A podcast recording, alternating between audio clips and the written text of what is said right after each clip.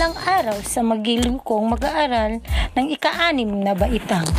Isang panibagong paglalakbay na naman ang iyong kakaharapin upang matutunan ang pagtuklas at pagbuo ng mga salita na iyong gagamitin sa iyong pagkikipagtalastasan.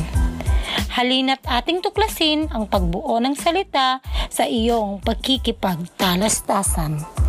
Ako, si Teacher Cheryl, ang makakasama ninyo sa isa na namang makabuluhang pakikinig sa pagtuklas sa mga salita. Sa araw-araw na ating pakikipagtalastasan sa iba ay gumagamit tayo ng angkop na salita upang maging mabisa ang ating pakikipag-usap at maiparating natin ang diwa ng ating mensahe. Gumagamit tayo ng angkop na salita gamit ang mga panlapi at salitang ugat. Paano nga ba tayo makakabuo ng salita gamit ang panlapi at salitang ugat? Handa na ba kayong tuklasin ito at bumuo ng salita kasama ko? Kabuo tayo ng bagong salita sa pamamagitan ng salitang ugat at panlapi. Ang tawag natin dito ay may lapi. Ang may lapi, salitang nabuo gamit ang salitang ugat at panlapi. May apat na uri ng panlapi. Ang mga ito ang unlapi, kitlapi, hulapi, at kabilaan. Tara, umpisahan na natin ang pagbuo ng mga salita. Una, pag-aaralan muna natin ang pagkakaiba ng mga panlapi. Ang unlapi ang tawag sa panlaping ikinabit sa unang salita. Ang gitlapi ang tawag sa panlaping isinisingit sa pagitan ng unang katinig at kasunod nitong pantig sa salita. Ang hulapi ay tawag sa panlaping idinudugtong natin sa hulihan ng salita. Panghuli, ang kabilaan ang tawag sa panlaping ikinakabit sa unahan at ulihan ng salitang ugat natin kung paano gamitin ang panlapi sa pagbuo ng mga salita.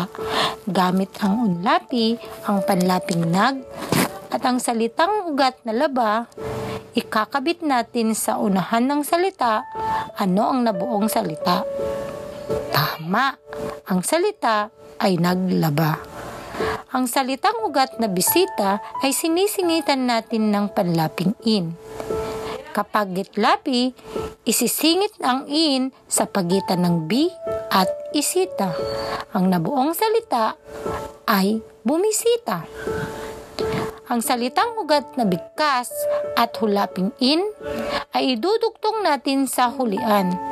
Ang nabuong salita ay bigkasin.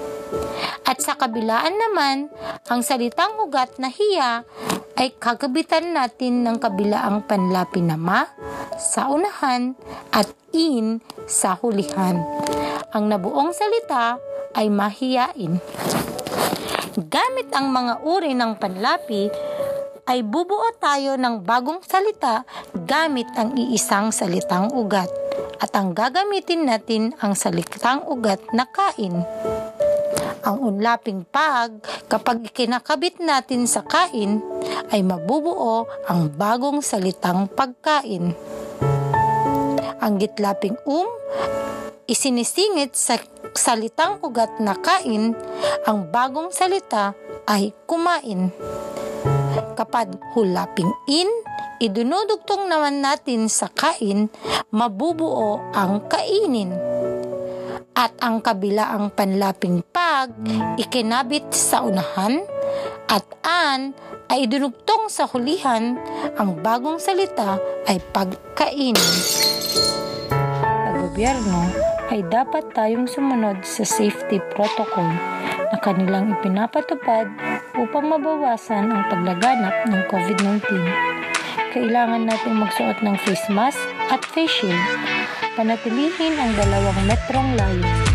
Panatilihin malinis ang paligid at panatilihin malusog ang katawan.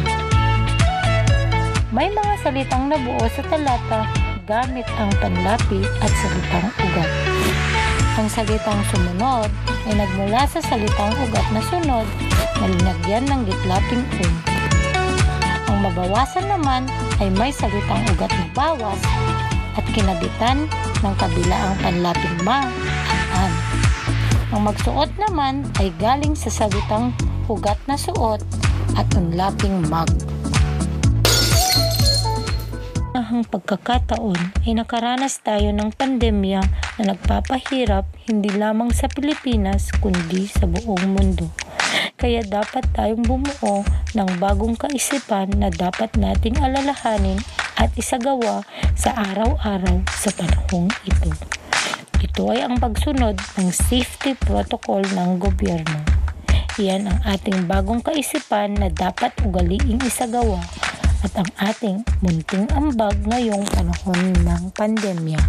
Muli, sumunod sa mga safety protocol ng gobyerno. Madali lang ang pagbuo ng bagong salita, di ba? Ikabit lang natin ang panlapi sa salitang ugat ay makakabuo na tayo ng bagong salita. Laging tandaan na nabubuo ang may lapi kapag pinagsama ang panlapi at salitang ugat.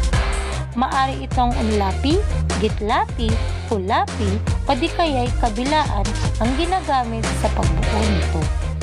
Unlapi ang tawag sa panlaping ikinakabit sa unahan ng salita.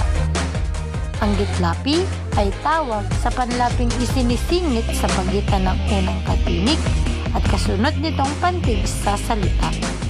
Ang hulapi ay tawag sa panlaping idinudugtong natin sa hulihan ng salita. At kabilaan ang tawag sa panlaping ikinakabit sa unahan at hulihan ng salitang ugat. Labas ng iyong test notebooks, isulat ang mga mabubuong salita. Para sa unang bilang, ang salitang ugat na tulong at gitlaping um ay pinagkabit. Ano ang bagong salita? Ulitin ko, ang salitang ugat na tulong at ang gitlaping um ay pinagkabit. Ano ang bagong salita? Pangalawa, ang salitang ugat na lakad ay kakabitan ng unlaping mag. Ano ang bagong salita? Uulitin ko, ang salitang ugat na lakad ay kakabitan ng unlaping mag. Ano ang bagong salita? Pangatlo, ang hulaping an at ikakabit sa iwas. Ano ang mabubuong salita? Uulitin ko, ang hulaping an ay ikakabit sa iwas. Ano ang mabubuong salita? Para sa pang-apat na bilang, ang salitang ugat na lakas ay kakabitan ng pasaunahan at in sa hulihan. Ano ang bagong salita? Uulitin ko, ang salitang ugat na lakas ay kakabitan ng pasaunahan at in sa hulihan. Ano ang bagong salita? Sa panghuling bilang, anong mabubuong salita kapag ang salitang ugat na lalaki ay dudugtungan ng ka sa una at han sa huli? Uulitin ko, anong mabubuong salita kapag ang salitang ugat na lalaki ay dudugtungan ng ka sa una at han sa huli? Ayan, tapos na iyong pagsusulit. Napakagaling ninyo mga bata.